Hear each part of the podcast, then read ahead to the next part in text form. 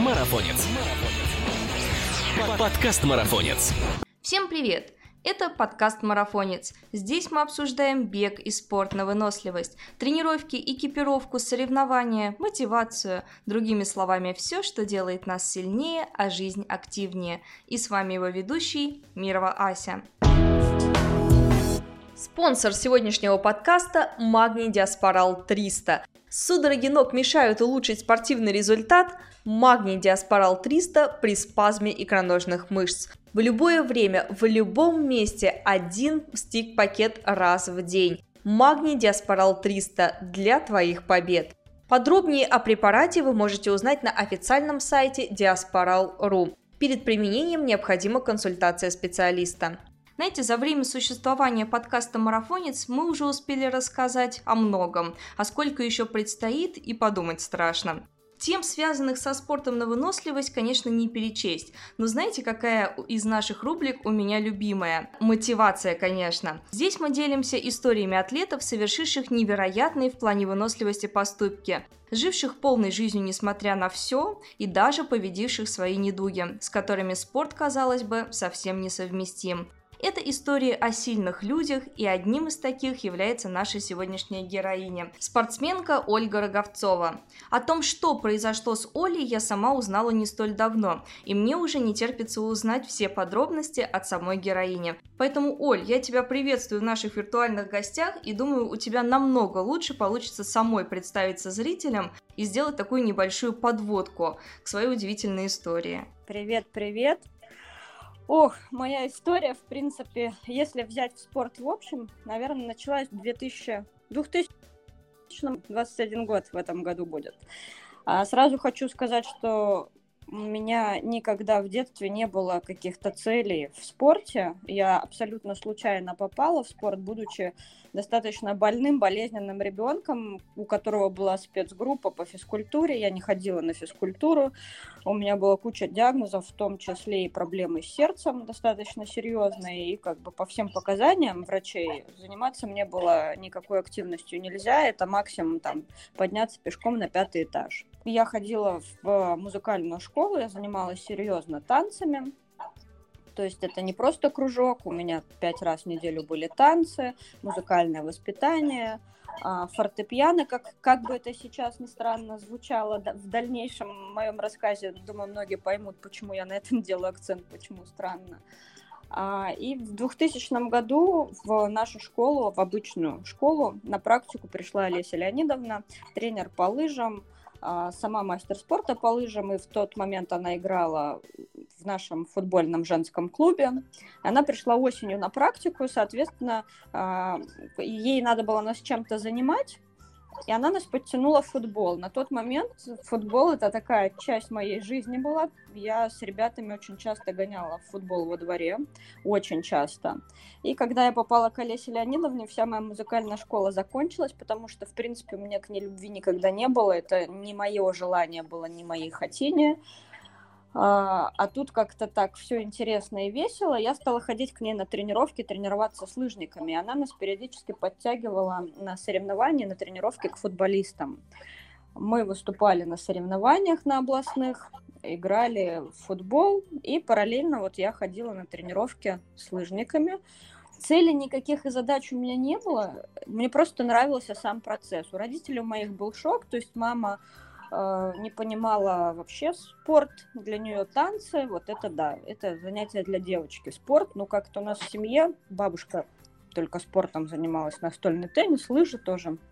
И вот она меня тогда очень сильно поддержала, и такая ее фраза была, ну, наконец, ребенок занялся спортом. Неважно, что футболом, главное спортом. И я ходила на тренировки с лыжниками, тренировалась, и мне нравился сам процесс. В 2003 году мы поучаствовали первый раз в соревнованиях по ориентированию, потому что было межсезонье, заняться было особо нечем. Ну, в плане э, соревнований у нас не было, подготовка для лыжников, ну, бегать одни кроссы, как бы делать имитацию на лыжероллерах я тогда не каталась, было скучновато, и нас привлекали к ориентированию. Потому что бег по, э, по пересеченной местности достаточно неплохо сказывался на общей физухе, ну и плюс переключались. Надо было по, не только побегать, но и подумать. Было интересно. И вот в 2003 году я первый раз попробовала ориентирование, и уже к концу там сезона летнего я выполнила кандидата. Ориентирование меня прям очень сильно увлекло, и им я занималась в итоге почти 10 лет, прям вот серьезно. Из ориентирования вытекли все мультигонки рогейные, и так я попала в спорт, который требует больше выносливости, больше, наверное, я бы сказала, отсаженности какой-то. Это началось с малого, какие-то четырехчасовые мультигонки, закончилось все суточными, суточными рогейными, ультрамарафонами и прочим, прочим, прочим. В какой-то момент, когда мне было лет 25, к этому времени я уже э, со своими болячками всеми научилась дружить, я научилась свои сердечные недуги контролировать именно за счет спорта, потому что медикаментозное лечение, как ни странно, не помогало, а вот за счет физической нагрузки, грамотно выстроенной, мне намного легче живется. Но лет в 25 меня подкосила другая э, болячка, наверное, так скажем у меня стал садиться слух. Это не случилось прям вот совсем резко, но был один момент, который спровал очень сильное ухудшение, и это очень сильно повлияло на мое эмоциональное состояние, на качество моей жизни, и у меня, наверное, случился такой переломный момент.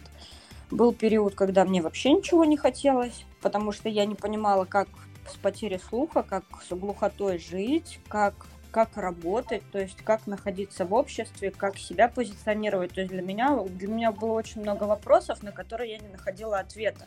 И у меня было внутреннее непринятие этого диагноза, соответственно, мои все внутренние ресурсы тратились на борьбу самой с собой, с этими диагнозами, с, с восприятием себя в новом каком-то вот качестве, с новыми, с новыми какими-то вот ну, я не знаю, моментами, с которыми придется жить дальше. И когда тебе все, все говорят, что это не лечится и как бы будет только хуже в дальнейшем, ну, соответственно, конечно, ты не хочешь это принимать. И какой-то момент был, когда вот только, наверное, спорт, бег, он меня из, этой, из этого депрессивного состояния и вытягивал, спасал, потому что на тренировках я очень сильно эмоционально разгружалась, и вот это давало какую-то подпитку и силу куда-то двигаться дальше вперед, искать решение проблемы. В конечном итоге я его для себя нашла. Через какое-то время я надела слуховые аппараты, это тоже не просто было, и не сразу я даже с ними себя приняла. То есть я надела слуховой аппарат, я стала лучше слышать этот мир. А, у меня был внутриушной аппарат, и, соответственно, его не было видно. Я для себя решила, вот, ну вот все классно, я хорошо сейчас слышу, все вернулось вот на место – и все. И я это не афишировала, я стеснялась об этом говорить, я молчала. Когда я только прошла, получила допуск для участия в соревнованиях среди глухих и слабослышащих спортсменов, я поняла, что мне придется об этом сказать вслух, потому что утаить участие в каких-то международных соревнованиях э, не получится. И если это будет просто потом вот как такая вспышка какая-то, вот ни с того ни с сего, вдруг я там пробежала на каких-то соревнованиях, об этом будут говорить, и это будет непонятно для людей, потому что как так человек слышащий, вроде все нормально, тут резко она участвует в соревнованиях среди глухих слабослышащих.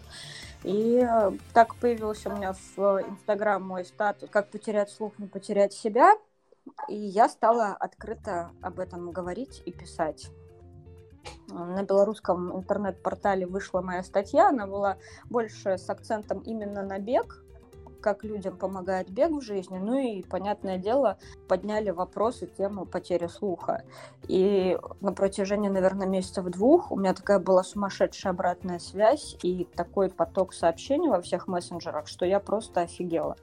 А люди, кто-то писал про бег, спрашивал, кто-то писал именно про длинный бег, кто-то писал про слух, про потерю слуха, кто-то рассказывал свои истории, как они с этим живут, как они вот в какие ситуации попадали. И я не знаю, это меня настолько сильно замотивировало и в корне изменило мое отношение, в общем, к ситуации, к себе, и еще раз меня убедило, что спорт в моей жизни — это не просто какое-то увлечение, это уже часть жизни. Как... Оль, но ведь потеря слуха проявляла себя не сразу. Как ты стала вообще это замечать? Насторожили ли тебя изменения? И, как логично, скорее всего, ты предположила, что это просто временный отит после перенесенной болезни. Насколько я помню, что-то вроде отита, да, ты подхватила такое?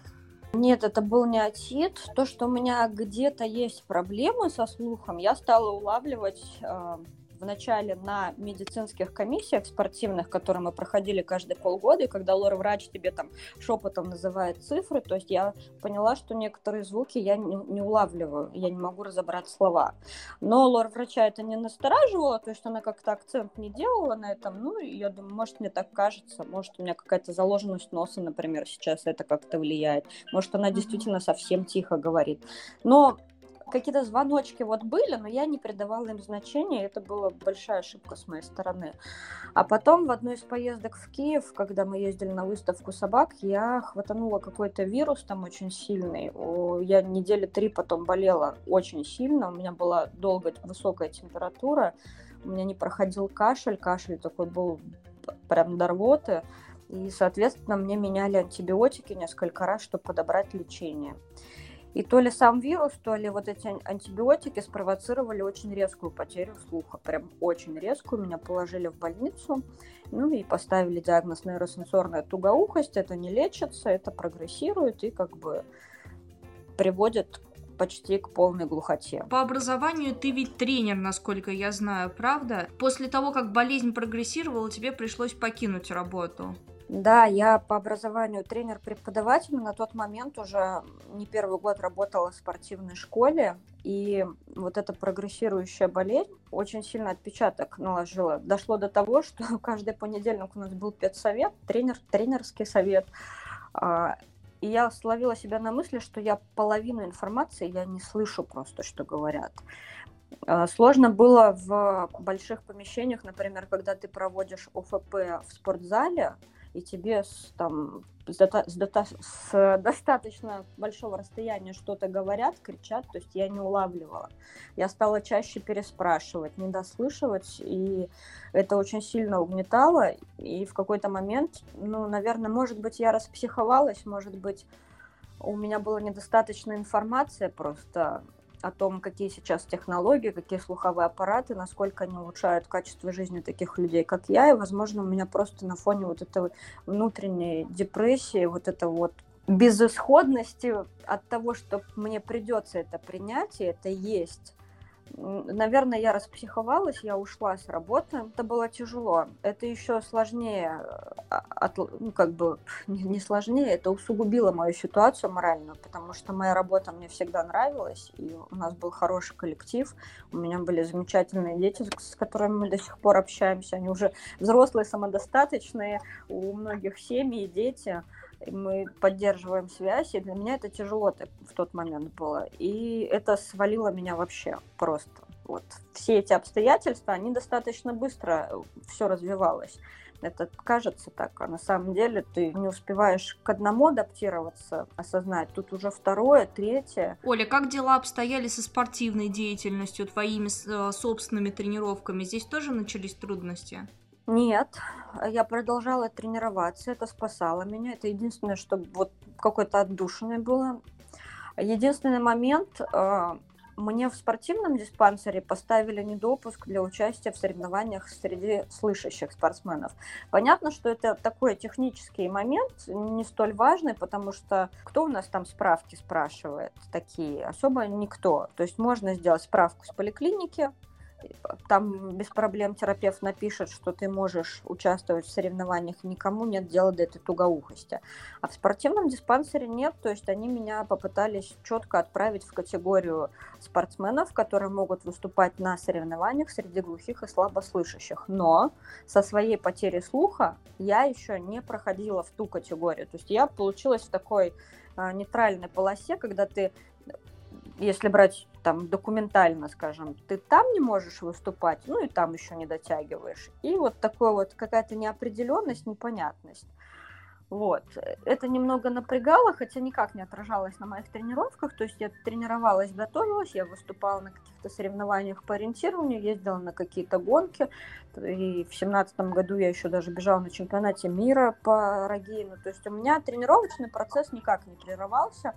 Он шел нормально, полноценно, потому что на все мои... Я, кстати, был момент, когда я вдруг решила, что, может быть, действительно мои нагрузки влияют тоже на слух и идет потеря слуха из-за этого, я решила провести эксперимент. Я не бегала несколько месяцев, не тренировалась, то есть было в таком поддерживающем лайтовом режиме, ну то есть полноценными тренировками это не назовешь просто какая-то активность. И потом приехала к своему врачу на обследование, у меня регулярно были эти контрольные какие-то обследования, и рассказала, что я вот такая молодец, решила попробовать, а вдруг и правда. На что он мне сказал, что глупее я ничего придумать не могла. Потому что за счет активности э, есть большой шанс того, что наоборот идет положительный эффект. Потому что у меня разгоняется кровь, грубо говоря, по организму, да, если простым языком сказать, лучше снабжаются все органы, и это дает положительный эффект. Он говорит, нагрузка не, не, ну, не должна влиять на потерю слуха. Ну и за это время, пока я не тренировалась, действительно каких-то изменений не произошло. То есть это было от обследования до обследования, и за этот кусочек времени, там за несколько месяцев, положительная динамика никакая не образовалась. Поэтому я решила, что, ну да, наверное, врач прав, и поступок был глупым, но, по крайней мере, я для себя что-то поняла. Оль, вот мы люди, если честно, склонны любоваться больше глазами. Я думаю, все это признают. На трейлах, в путешествиях мы любуемся видами и практически не замечаем звуков. Кажется, что мы это принимаем как должное. Ну, есть звук и есть. Страшно представить, как это потерять зрение, но что, что чувствует человек, который перестает слышать звуки? Картина мира ведь резко теряет половину своей сути. Да, ты абсолютно права в том, что мы не придаем значения очень многим звукам. Я тебе скажу, что первый раз, когда мне надели, примерили слуховой аппарат, я вышла с кабинета врача, у меня, у меня стресс был, потому что я поняла, насколько много всего я не дослышиваю, и я не обращаю на это внимания. Я не слышу, как тикают часы. Ну, как бы не слышу, не слышу, я не придаю этому значения. Я там не слышала, что кто-то ходит за дверью, а с аппаратом я слышу, что там за дверью есть какая-то жизнь. Я этому никакого значения не придавала. То есть эти звуки как-то плавно из моей жизни ушли, и, ну, ушли-ушли, то есть и значения им никакого нет. Но когда я уже забрала свой первый слуховой аппарат, и я побежала на первую тренировку в лес, я прибежала с тренировки с такой истерикой, я рыдала. Я, я маме говорю, мама, говорю, ты представляешь, там птицы поют. Я в лесу поняла, что столько лет я не слышу вот этой жизни в лесу. Этих птиц, этого шелеста листьев, скрипа деревьев – я, я, даже не, я даже не могу представить, в какой момент это все ушло и потерялось. И насколько на самом деле это важно и ценно. Когда ты забегаешь в лес, а там поют птицы. Человек, который никогда с этим не сталкивался, вряд ли меня поймет и мои эмоции. И когда меня близкие друзья вот спрашивают об этом, я говорю, возьмите, проведите эксперимент, наденьте беруши и походите день и поживите моей жизнью, когда я без аппаратов. Ну, то есть у людей не хватает их больше на двух часов, чем больше, чем на два часа никого не хватило. Насколько я знаю, есть такая пытка, когда человека сажают полностью беззвучное помещение, обклеенное, ну, что-то вроде вот как делают студии, да, для звукозаписи, и там нет ни единого звука, и говорят, что люди не могут больше часа, больше двух просидеть там. Да, начинается паника и начинаются слуховые галлюцинации. Это, ну, то есть это доказано, это есть. И я скажу, что в прошлом году мы, я первый раз спускалась в пещеру, ну, не просто погулять, а там действительно по-серьезному все было, по-взрослому, как говорят. И вот спелеологи рассказывали, что когда они несколько дней живут в пещере, они там ночуют, и в пещере, в принципе, мертвая тишина. И они говорят, что тоже начинаются слуховые галлюцинации. Оля, как ты пыталась исправить, может быть, ситуацию? Почему так долго ничего не помогало? Ты сказала, что болезнь этот, этот недуг не лечится, да?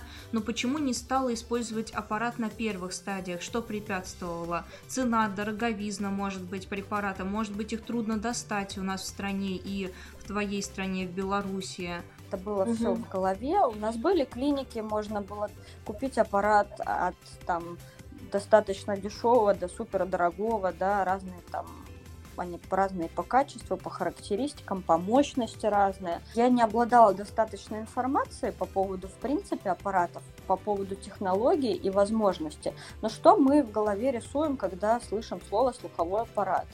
Мы видим, угу. мы в голове рисуем вот эти вот огромные аппараты телесного цвета, да, у людей, которые которых мы когда-то все равно в жизни встречались свои, да, обычно это бабушка или дедушка, и он все равно с этим аппаратом переспрашивает, э, все равно не дослышивает, да, и они иногда фонят, и, в общем, непонятно, что это, и ну, сразу вот э, такие стереотипы, что э, слуховые аппараты носят только люди в возрасте, что это вот уже там ну, для молодого человека это как-то не особо приемлемо, и это смотрится неэстетично, и куча-куча-куча вот этих вот стереотипов в голове. И, наверное, для меня это было так же. То есть я не представляла себя с слуховым аппаратом. Это то же самое для меня, что, ну, вдруг мне скажут, надо ходить с костылем всю жизнь, да, то есть, ну, Сейчас я понимаю, насколько это глупо было, но в то же время, общаясь с людьми э, с такой же проблемой, как у меня, которые не приходят к ношению аппарата, я понимаю, насколько это вот все глупо и насколько много у нас ограничений, предрассудков в голове. У меня на эту тему было интервью, и я там говорила, что это я к этому через какое-то время пришла, что не надо решать за людей, как они нас будут воспринимать с аппаратом. То есть мне казалось, что общество меня будет не так воспринимать с слуховым аппаратом, но по факту это оказалось совсем не... Эм, может быть, есть в моем окружении люди, которые как-то не так ко мне относятся, именно за счет того, что я человек с нарушением слуха и ношу слуховые аппараты. Но, по крайней мере, мне в лицо никогда это высказано не было. Или где-то за спиной и до меня бы дошли такие слухи. То есть меня воспринимают как любого обычного человека. Когда я надела аппарат, а, я думала, что я для себя проблему решила. То есть я надела, он был практически невидим, и я думаю, ну все, классно, никто не увидит, ну и типа никто не будет знать о моей проблеме. А на самом деле проблема осталась. То есть вот это непринятие себя, непринятие ситуации, оно осталось. И оно потом все равно вылезло. Оля, какие вообще бывают э, аппараты вот эти? Легко ли с ними заниматься спортом? Легко ли их носить? Они бывают внутриканальные, те, которые прям в, в ушной канал ставятся. Они практически невидимы, есть чуть более объемные, все зависит от ушного прохода. Потому что если он совсем узкий, то не хватает места, чтобы поставить сам вот этот механизм. А есть заушные, и они тоже есть разного объема. А, сейчас разные расцветки, конфигурации, сейчас технологии настолько вперед шагнули, что все это очень сильно поменялось, в отличие от того, что мы видели, вот, например, я в свои 35, если сейчас мне, да, 35, то, что я видела в своей там молодости. У меня, например, аппараты есть э, красные корпуса, у меня заушные сейчас два аппарата э, за ухом, и корпус черно-красный. То есть я абсолютно не стесняюсь, я спокойно там делаю хвост, эти аппараты видны, проблем нет. В плане спорта а, никаких ограничений нет. Я бегаю в основном всегда с аппаратами, редко без них. В основном, когда уже готовлюсь к своим стартам среди глухих и слабослышащих, вот тогда я могу включать тренировки без аппарата, потому что на соревнованиях только без аппарата ты можешь участвовать. Трубочки, которые идут в ухо, они подлежат более частой замене за счет того, что у меня активность повышена, да, там потоотделение, там чаще попадаю там под какие-то дожди и прочее, соответственно, расходники вот эти у меня меняются чаще. А в целом каких-то ограничений и каких-то особых указаний для эксплуатации аппаратов при занятии спортом нет. Ну, обычный уход, то есть ежедневный, там, сушка аппарата, у меня есть специальная сушка, в которой я их просушиваю. Сейчас я работаю тренером в детском бассейне, непосредственно в самом бассейне с ребенком. Соответственно, мне где-то попадает там влага, еще что-то влажное, помещение тоже я их каждый день прослушиваю. На Курилы мы ездили, я тестировала прям свои аппараты, для них это прям тест-драйв был по полной, потому что мы несколько дней там были, шесть, наверное, когда на Кунашире, полностью вот стопроцентная влажность и дожди. И ну, просто трэш. И вообще я приехала с Курил, через там три недели почти сдала свои аппараты на диагностику, техники сказали, что все в порядке, внутри в корпусе ни влаги нет, ни каких-то там коррозий и прочего, все окей. То есть, Качество. ну, это опять же зависит зависит тоже от э, фирмы. У меня, например, высокая устойчивость к загрязнениям, к влаге, к пыли потому что с учетом моей активности все равно как бы, ну, аппарат я тоже выбирала, исходя из этого. Ты рассказала про свою первую пробежку, когда ты услышала наконец-то шелест деревьев, пение птиц, да? А помнишь ли ты момент, когда к тебе вернулся слух, если можно так сказать, с помощью аппарата? А что тебе хотелось больше всего сделать, вот чего ты очень долго ждала? Какую музыку послушать, кого услышать, куда пойти? Знаешь, мне хотелось э, иметь возможность в аппарате аппарате слушать инструментальную музыку и игру на фортепиано. Первое, вот, о чем я подумала, когда стали прям вот явные проблемы со слухом, у меня первая мысль была, а как же музыку буду слушать? То есть ни, ничего другого. У меня первая мысль была, как же я буду слушать музыку. Я, я не знаю, почему так. Я не могу сказать, что я фанат инструментальной музыки. Прям вот фанат. И это оказалось очень круто. Я слушала концерт Марикона, и я прям была под, под, под большим впечатлением. А можешь ли ты сказать, что с появлением аппарата все вернулось на свои места, или есть все же отличия? Вначале, я говорю, когда первый аппарат появился, это было полное непринятие себя все равно, то есть я это все спрятала, запрятала, и, и я не могу сказать, что я вернулась к тому образу жизни, который был. Сейчас, э, наверное, да. Иногда ловлю себя на мысли, что моя жизнь стала лучше. Это, может быть, звучит ужасно как-то, но я считаю свою потерю слуха суперспособностью, которую я отлично использую. То есть я нашла, э, что вытянуть из этого положительного. Я, например, сейчас не могу понять, как люди, которые хорошо слышат, высыпаются. Особенно, вот, например, в мегаполисе, да, в Москве, когда жизнь кипит, а, я кайфую, например, в самолете. Мне не важно, сколько в самолете летит детей. Я выключаю аппарат, и я могу нормально спать. То есть я их практически не слышу. Когда какие-то вот путешествия, дороги, да, и хочется поспать, но есть посторонние звуки, есть какие-то раздражающие факторы, я просто выключаю аппарат. И я стала замечать за собой, что есть моменты, когда я иду по улице, и я отключаю аппараты, потому что мне хочется тишины и не слушать шум машин. Хотя они меня не раздражают, то есть у меня прекрасная настройка аппарата, я их нормально воспринимаю, они не просто как, ну, не идут как раздражающий фактор, просто мне хочется тишины, и отключиться от суеты города. Я выключаю аппарат, и я иду и кайфую. Там солнышко светит или снег идет, дождик там. Вот идешь себе, что-то думаешь и кайфуешь. Главное сильно не расслабляться и не терять бдительность потому что я так один раз дорогу перешла и скоро ехала, с, видимо, с мигалками, ну, с сиреной, но я ее не заметила. Слушай, как интересно, это можно же отдельных людей не слушать, если при большом желании, когда они что-нибудь а, пытаются тебя затереть. На самом деле, да. А еще тебе скажу, бывает, когда, знаешь, надо походить по каким-то кабинетам, пособирать какие-то вот бумажки, и обычно там сидят такие люди, которые не очень хотят тебе в чем-то помогать, да, содействовать, а тебе еще если заполнить что-то правильно надо. Я иногда прихожу и говорю сразу в лоб, говорю, у меня проблема, говорю, я очень плохо слышу, и я говорю, ну мне вот надо решить вопрос, и мне нужна ваша помощь ну, знаешь, никто еще ни разу не отказал. Все стараются, стараются помочь. Сейчас, конечно, вот в условиях этой пандемии а, большая проблема маски. А, то есть, когда человек в маске, и он пытается тебе что-то рассказать, а если это шумной обстановке иногда вызывает проблемы. Я прочувствовала в этом году первый дискомфорт. Наверное, да, действительно, это был первый дискомфорт за все последнее время.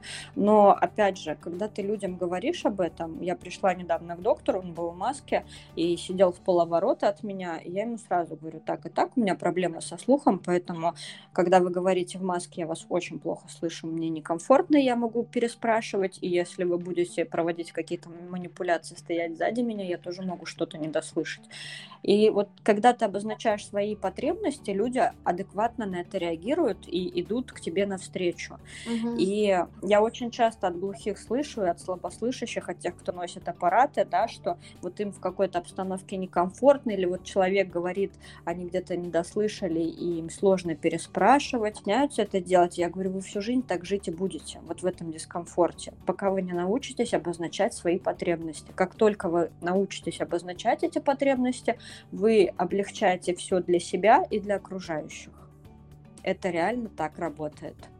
Когда ты человеку говоришь, что у тебя есть сложности, и он понимает, что есть действительно сложности, он идет тебе навстречу. Очень редко, прям это один на сто человек, наверное, который будет как-то ну, негативно на это реагировать. И это не потому, что проблема в тебе, это проблема в нем. Это его внутреннее состояние. Это у него что-то внутри не так, и он не может просто вот понять какие-то простые вещи. То есть ты хочешь сказать, что нужно уметь разговаривать с людьми? В принципе, это относится не только к слабослышащим, а вообще ко всем. Это вообще к нашей жизни относится. Надо уметь говорить «нет», надо уметь обозначать свои потребности, надо уметь находить компромисс, надо уметь озвучивать то, что вас беспокоит или то, что вам не нравится. Это касается всех сфер жизни, я считаю. Просто меня этому очень сильно научила вот потеря слуха именно. Когда ты учишься говорить, когда ты учишься обозначать все, на самом деле гораздо легче выстроить диалог с человеком, прийти к пониманию и прийти к какому-то положительному результату. На самом деле это никого не напрягает. Я вот а, элементарный пример объясняю. Всегда рассказываю. Если вы у человека два раза что-то переспрашиваете, на третий раз он будет психовать и говорить это с негативом, повторять с негативом. Он не думает, что у вас есть какая-то сложность и проблема, что вы плохо слышите. Его просто раздражает вот вот это вот переспрашивание, он берет все на себя. Он думает, что он где-то не так говорит, и поэтому вы раздражаетесь и переспрашиваете. А когда вы человеку сразу говорите, что у вас есть проблема со слухом, и если вдруг вы его переспросите, он очень лояльно и адекватно на это реагирует, потому что он действительно понимает, что у вас есть сложность. Оль, а вот личный вопрос. На тот момент, когда ты испытывала трудности со слухом, но еще не прибегла к слуховому аппарату, произошли ли изменения в личной жизни, не в спортивной сфере, а отношения с людьми, общение с окружающими? Стала ли ты меньше контактировать с миром, закрылась ли от него? Были такие моменты? Безусловно, были. Э, у меня был период, когда я вообще, вот я ушла с работы, я стала меньше общаться с теми людьми, с которыми э, регулярно общалась, а, с командой. У меня в окружении осталась моя семья, которая, безусловно, меня поддерживала, подбадривала и готова была там всем помочь. И совсем немного близких друзей, которые понимали, что происходит, а, как мы смеялись с моей близкой подругой, и она ну, она всегда меня ну, так, в шутку э, подшучивала, всегда надо мной с этой потерей слуха, но я всегда говорила, что она мои уши. Мы с ней вместе работали, если где-то какие-то ситуации, я говорю, Марина, ты послушай, потом мне скажешь. То есть реально, вот, ну, мы смеялись, я говорю, где там мои уши? Говорю, Марина, иди сюда, сейчас вот, сейчас будут говорить, надо послушать внимательно, потом мне сказать. Или какие-то ситуации, надо где-то что-то уточнить, спросить. Марина, сейчас пойду узнаю, сейчас пойду спрошу. Ну, то есть, да, и, ну, действительно, был период, когда ни с кем не хотелось общаться, и лишний раз никаких контактов, а походы в какие-то вот учреждения, там, в поликлинику, в налоговую, в банк, это вообще была катастрофа. Вот даже несмотря на то, что ты научилась разговаривать с людьми, научилась обозначать свои потребности и еще перед началом контакта ставить их в известность о своих особенностях. Возникали ли в обществе ситуации, которые могли тебя ранить, а значит ранить других людей, имеющих проблемы со слухом? Хочется вот это еще осветить. У меня были в жизни две такие ситуации, которые одна не была болезненной, но она заставила обо многом подумать и пересмотреть тоже свою позицию. А вторая меня очень сильно обидела, довела до истерики прям. Но опять же я поняла, что потом уже анализирую это все, что проблема во мне. То есть я, я во многом себя неправильно позиционирую. Первый, э, все, все ситуации были до ношения аппарата. С ношением аппарата у меня mm-hmm. проблем ни разу не возникло вообще я даже не могу припомнить ни одну ситуацию. А вот без аппарата первый раз а, в спортивном диспансере у нас очень интеллигентная врач была, а, невролог. прям такая женщина, очень воспитанная, она очень спокойная. И она всегда тихо говорила, всегда. И ее слышащие не каждый раз слышат. Это многие об этом говорили, а у меня уже на тот момент была потеря слуха, уже стоял диагноз, прям в карточке вот в спортивном диспансере прописано было и она что-то раз мне сказала, я переспросила, на второй раз сказала, я переспросила, и она поворачивается ко мне такая, говорит, ты что, глухая? И я на нее смотрю и понимаю, что вот она же ничего плохого не спрашивает, она спрашивает вот, ну, по факту, я говорю, да, глухая, говорю, в карточке вот написано, что у меня нейросенсорная тугоухость. И надо было видеть ее выражение лица. То есть ей стало очень неудобно, она себя, естественно, неловко почувствовала, еще когда она э, всегда такая интеллигентная, всегда такая женщина очень манерная, а тут такой косяк-то. И ну, я как бы пыталась гладить ситуацию, я там взяла карточку, попрощалась с ней по-доброму, и все. То есть она извинилась, ну, как бы я попыталась это все сгладить, свести на нет, что как будто ничего не произошло. Но я вышла из кабинета, и я поняла, и поймала себя на мысли, что я первый раз открыто сказала, что да, я глухая. То есть я признала вот этот факт того, что я глухая, и я об этом спокойно сказала. И мне не стало от этого внутри как-то больно, обидно. То есть и я думаю, ну да, почему мне должно быть обидно? Ведь я же действительно глухая, то есть ничего тут такого нет. Это то же самое, что она бы у меня спросила, у тебя две руки? Ну, я посмотрела, сказала, да, там, или у тебя зеленые глаза? Я сказала, да, зеленые. У меня магазин а, с золотоварами был а, в Беларуси. И как-то пришел мужчина, и он с конца очереди что-то спросил, и я переспросила, и он негативно ответил и зацепил тоже вот это, что ты сказал в плане, что глухая. Я говорю, да, есть, ну, типа, проблемы. И он э, такую колкую фразу сказал, что, типа, если ты глухая, то, типа, нечего работать с людьми в таком плане что-то. И на что женщины, которые стояли в очереди, они на него прям накинулись так негативно. Типа, вы что вообще себе позволяете? Вообще вы мужчины, как может мужчина себя там так вести? Вот это меня очень сильно обидело.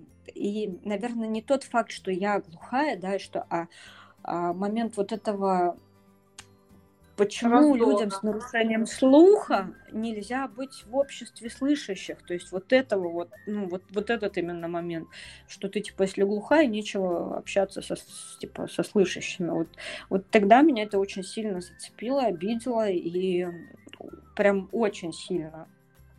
Но потом я поняла, что, наверное, да, а, если у меня есть проблемы, их надо решать. И вот это было, наверное, ключевым моментом, когда я подумала, да, надо ехать и померить слуховой аппарат. Потому что если я дальше хочу находиться в обществе слышащих, то действительно мне надо решать свою проблему, чтобы всем было комфортно и мне, и им рядом со мной. Наверное, такие ситуации, они все-таки нужны в жизни, потому что хоть они и негативные, хочется о них забыть, но они нас к чему-то толкают и заставляют задуматься. Может быть, это и был такой поворотный ключевой момент для тебя, чтобы начать действовать, да, и носить э, аппарат, принять себя. Но ты упомянул очень э, интересный момент такой. Люди часто спрашивают, мы даже не замечаем. Эта фраза как будто вошла у нас просто в оборот, да, ты чё глухой, ты чё меня не слышишь? Мы постоянно это говорим и друзьям, и родным, мы употребляем просто так, да, потому что нам лень повторить иногда.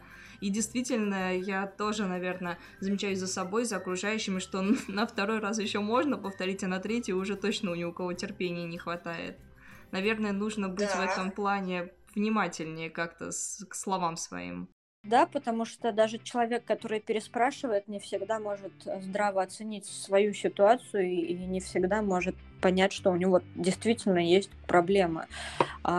Я когда стала об этом открыто говорить, а, стала получать обратную связь людей, и очень интересные случаи бывают. Например, недавно на моей новой работе мы с девочкой, с тренером разговорились, и она такая, Оля, у тебя действительно, да, вот проблемы со слухом, говорит, ну, типа, можно задать пару вопросов, это, ну, как бы уместно? Я говорю, да, конечно. Она говорит, знаешь, мне кажется, я, я тоже переспрашиваю, мне кажется, у меня тоже есть проблемы. Я говорю, иди проверяйся. И вот она для себя реально приняла решение, что да, надо действительно вот идти и проверяться. Одна мама мне написала, она говорит, Ольга, говорит, спасибо вам большое. а, благодаря вам, говорит, я поняла, что у моего ребенка есть проблема. Она говорит, пошел в сад, три года ребенку, пошел в сад, и на него учительница, воспитательница стала жаловаться, что он непослушный, что плохо себя ведет, что не слушает. И она говорит, я не могла понять, у меня ребенок, говорит, адекватный, воспитанный. И вот то, что она описывала, говорит, у меня в голове не укладывалось. Оказалось, что ребенок не слышит, слышит плохо, и когда воспитатель там в другом конце помещения, например, и зовет его и что-то ему говорит, он просто не слышит это. Она это воспринимает как игнор, и, соответственно, начинается там все вытекающие последствия. И она его действительно сводила на обследование, у ребенка есть проблема со слухом. Это проблема, которая рядом с нами, и многие не придают значения, многие не обращают внимания. А, но если вы когда-нибудь задумаетесь и начнете смотреть по сторонам, то вы увидите, что людей с нарушением слуха гораздо больше рядом, чем вы думаете. Оля, как у нас в России вообще с отношением к таким людям, с сервисом и вспомогательными ресурсами? Как для слепых, например, да, есть какие-то некие обозначения, а есть, в общем-то, какая-то хотя бы, да, программа, позволяющая им жить в этом мире. Как заботиться о людях, у которых проблемы со слухом? Знаешь, э, я считаю, что, наверное, как и в Беларуси, но в Беларуси вообще все плохо, в России получше, но э, уделяют этому мало внимания, потому что мало говорят об этом. И мне иногда тоже вот задают вопросы, зачем ты об этом пишешь, ну как бы, ну вот, я говорю, потому что когда есть проблема, об этом надо говорить, это надо афишировать, потому что многие не понимают, что есть проблема, а она есть. А в Москве, например, единственное, с чем я часто сталкиваюсь, это едешь, когда в общественном транспорте, не всегда работает световое табло, и ты можешь понять, какая у тебя остановка, да, но я в аппарате, например, могу услышать, какая остановка. А если не объявляют и нет светового табло, то очень сложно. В электричках, когда ты едешь, если нет светового табло или оно не работает, то очень сложно глухому человеку понять. Если едешь особенно в незнакомое место. Понятно, когда станции тебе привычны, ты хотя бы уже визуально там ориентируешься. Когда нет, это проблемы. И у меня был момент, когда я в Москве оказалась две недели без аппарата, когда у меня мой предыдущий э, сломался, и я ждала новые, ну, примерно две недели. Я прочувствовала вот этот момент очень сильно, именно в общественном транспорте. В остальном, наверное, нет. В остальном, наверное, нет. И я хочу сказать, что тут люди очень контактно идут, когда ты говоришь, что у тебя есть проблема со слухом и просишь какой-то помощи. В аэропорту, что там во Внуково, что в Шереметьево, если ты подходишь э, к сотрудникам и говоришь, что у тебя проблема со слухом, ты не можешь разобраться в какой-то ситуации, тебе помогают тебе идут ну, ну, навстречу.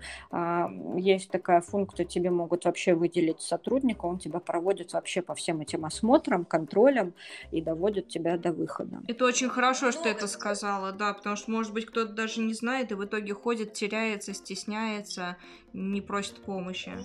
Вот я говорю, у нас самая большая проблема о том, что, в том, что мы не умеем обозначать наши потребности, мы стесняемся. Я летела с чемпионата Европы в Германии, а, в Дюссельдорфе, по-моему, в аэропорту, я уже, честно, запуталась, откуда куда я летала, по-моему, в Дюссельдорфе это было. Я была настолько уставшая, и там очень много на немецком было, и местами не могла разобрать, где что на английском, аэропорт такой большой, и я вот, честно, такая на автопилоте подошла к сотруднику в телефоне, просто в переводчике ему написала с переводом на немецкий, что у меня проблема со слухом, и мне сложно разобраться, где что. Сказала ему свой билет, куда мне, куда я лечу, он меня просто, грубо говоря, взял за руку и повел. И он меня довел прямо до посадки пожелал счастливого пути. И причем э, на всех, грубо говоря, пунктах контроля он объяснял ситуацию, видимо, потому что говорил, что как ни у кого не было никакого негатива там ко мне. У людей же часто на лице все написано, то есть я не... все с улыбкой, все с пониманием, все тебе машут. Я скажу, у меня в Кисловодске была ситуация, э, когда весь карантин весной был, я застряла в Кисловодске. Ну, застряла это утрированно сказано, все было хорошо. Но Каждому ходили в сауну. Да, да, то есть я весь, весь карантин пересидела в Кисловодске всю весну. Поехала на 21 день, пробыла там 69. И как-то Луиза пригласила в баню пойти, ну и, соответственно, я иду в баню, я кроме Луизы никого не знаю. Саша Морозова, может быть, тогда была тоже, ну вот они как бы знают, что у меня есть проблемы со слухом. Все остальные ребята, я их вижу первый раз, и, соответственно, они тоже, ну, меня не знают. И я еще до входа в сауну объясняю, я говорю, сейчас сниму слуховые аппараты, я говорю, у меня проблемы со слухом, я вас слышать не буду. Они, конечно, остолбенели, то есть там у них было понятно на лице, что они немного в шоке. Ну, видимо, может, в жизни не сталкивались, да, то есть для них это что-то новое. Но я хочу сказать одно, что когда ты вот, ну, открыто об этом говоришь и себя чувствуешь комфортно, люди, они к тебе подтягиваются. То есть ребята пытались со мной общаться. Они пытались показывать мне что-то жестами, они пытались громче говорить, но они пытались меня вовлекать в диалоги, в общение, чтобы я там, грубо говоря, не сидела одна, не чувствовала себя как-то э, изгоем каким-то, хотя у меня таких ощущений нету. Но они пытались меня привлекать э, в общение. Я считаю, вот это круто, и ну, если бы я этого не сказала, не обозначила момент, да, я бы там сидела бы, что-то переспрашивала, выглядела бы как полная дура. Что-то не дослышала, переспрашиваешь, да, думаю, подумали бы, блин, странная деваха какая-то, ну ее в баню, да. А когда ты нормально все объяснил сразу, всем все понятно, что да. Э, недавно у меня такая ситуация в бассейне тоже была бассейн и сауна и хамам. Я после бассейна отплавала, пошла в сауну погреться. Приходят мужчины, они начинают у меня что-то спрашивать. Я им говорю, что я ничего не слышу. Не потому, что они тихо говорят, а я в принципе не слышу они такие мне типа окей, и начинают там на жестах, на пальцах объяснять, что они хотят на камне налить какое-то э, масло ароматное какое-то, нормально ли мне вот, если они это сделают, то есть они мне вот четко все донесли, попытались, все там, я говорю, да делайте, что хотите, нормально.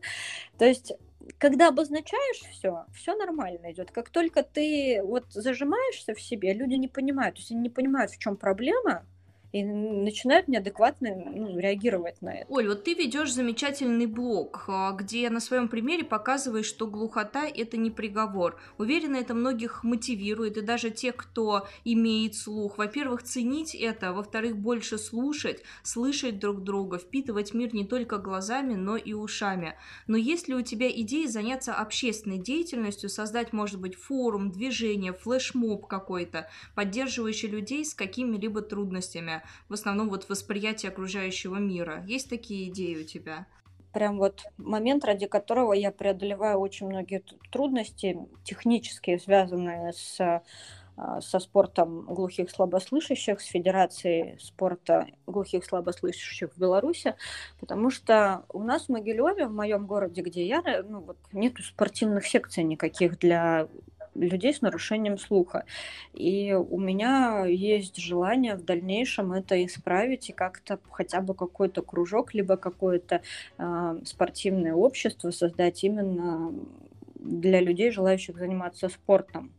Потому что я уверена, их много. И я, когда пришла в областную нашу федерацию глухих, не спортивную, обычную, и говорю, слушайте, давайте, ну, как-то вот спортивную тему расшевелим. Они говорят, за это никому не платят, никто не будет этим заниматься. Я говорю, ну, давайте, говорю, с вас, как от федерации, как от общественной организации, это с кем-то договориться о помещении, где можно переодеться. Я говорю, я готова два раза в неделю проводить тренировки. Он мне такой, бесплатно? Я говорю, да, бесплатно. Я говорю, зачем вам это надо? Я говорю, ну как? Как зачем? И вот у меня большое желание, я, наверное, это и самый основной момент, почему я готовлюсь к Дефлимпийским играм, потому что а, я думаю, что если я там хорошо выступлю, и у меня будет хоть какая-то медаль, то это будет определенный статус, хотя и после чемпионата Европы, мне кажется, этого хватает чтобы в Могилеве как-то вот этот мои какие-то мысли идеи воплотить в жизнь. В Москве я тоже ребятам Видекс, компания вот у меня аппараты Videx, и мы с ними так, ну, честно общаемся. Они мне в свое время очень помогли, когда у меня сломался аппарат. То есть они меня, грубо говоря, не оставили на улице с моим аппаратом, который куплен был в Беларуси, который сломался. Они меня поддержали. И потом вот два аппарата тоже приобретены у них были. И я им предлагала тоже, говорю, давайте сделаем какое-нибудь беговое сообщество для людей с нарушением слуха. Говорю, я уверена, что в Москве бы народ подтянулся к этому делу. Я учу язык жестов, не очень быстро у меня это все дело получается в силу нехватки времени, но я пытаюсь учить э, язык не язык жестов, а жестовый язык. Неправильно сказала. Это две большие разницы. Язык жестов и жестовый язык. В общем, жестовый язык пытаюсь учить, чтобы на тренировках иметь возможность общаться с людьми, которые не носят аппараты, например, а полностью с потерей слуха. Вот. И у меня есть идеи подтягивать этих людей в спорт, в активность какую-то, потому что я уверена, что за счет спорта они очень сильно могут расширить свой кругозор, каких-то новых друзей обрести, путешествовать. Одному, конечно, стрёмно, может быть, когда ты с этим никогда не сталкивался, ты сильно никуда не ездила, тут ты еще ничего не слышишь. А когда у тебя есть единомышленники, есть команда, это намного веселее и проще.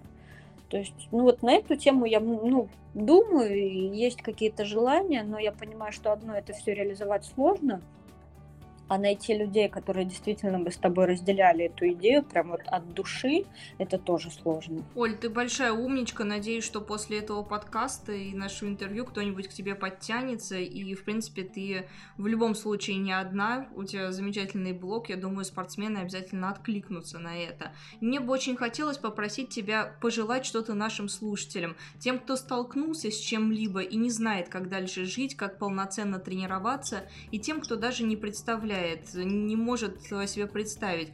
Это да, мы не знаем, что нас ждет завтра. А мне бы хотелось пожелать людям, чтобы они больше делали акцент на хорошем, что есть в их буднях. Потому что очень часто мы концентрируемся на плохом, на чем-то, на каких-то негативных моментах, которые случаются в течение дня, и очень мало уделяем времени и внимания именно хорошему. Потому что, ну, кто бы мне сказал там лет 15 назад, что слушать пение птиц — это офигеть как круто, да? То есть, ну, птицы поют и птицы поют, ну да, окей, там. А сейчас я это неимоверно ценю, потому что сейчас вот совсем все по-другому. И я бы хотела пожелать, чтобы люди обращали внимание больше вот на эти мелочи что радовались потеря слуха? Что такое тому, что они имеют. Обоняния, это не значит, что на этом Ведь надо это останавливаться, да, грубо говоря, на достигнутом нет, но есть моменты, на которых надо акцентировать внимание, радоваться и получать от этого удовольствие. Там солнце сегодня светит, вы ощущаете его, вы его видите, ну порадуйтесь, вы улыбнитесь ему. Там вы чувствуете дуновение вот этого ветра, порадуйтесь. Не говорите, о, сегодня ветрено порадуйтесь, что вы имеете возможность это ощутить. Когда случаются какие-то действительно вот такие страшные ситуации, какие-то несчастья, то я из своего опыта рекомендовала бы вам найти людей, которые с этим уже столкнулись и живут с этим. Потому что то, что говорят врачи, это одно. То, что говорят люди, которые не сталкивались с этим, это другое. А люди, которые имеют какой-то опыт в этом, они очень часто могут дать какие-то отдельные советы и натолкнуть вас на какие-то варианты решения проблемы или на то, как можно изменить свой образ жизни в лучшую сторону, исходя из этого. Вот я сейчас, мне кажется, могу целую лекцию прочитать а, на тему того, какие положительные моменты можно извлечь из такого диагноза, например, как у меня, из вот, какой-то частичной потери слуха, что из этого положительного. И я концентрируюсь именно на этом. Я не думаю, что там меня ждет полная глухота, что я глухая, что если я выключу аппарат, и я все, я ничего не буду слушать, это целая катастрофа. Нет.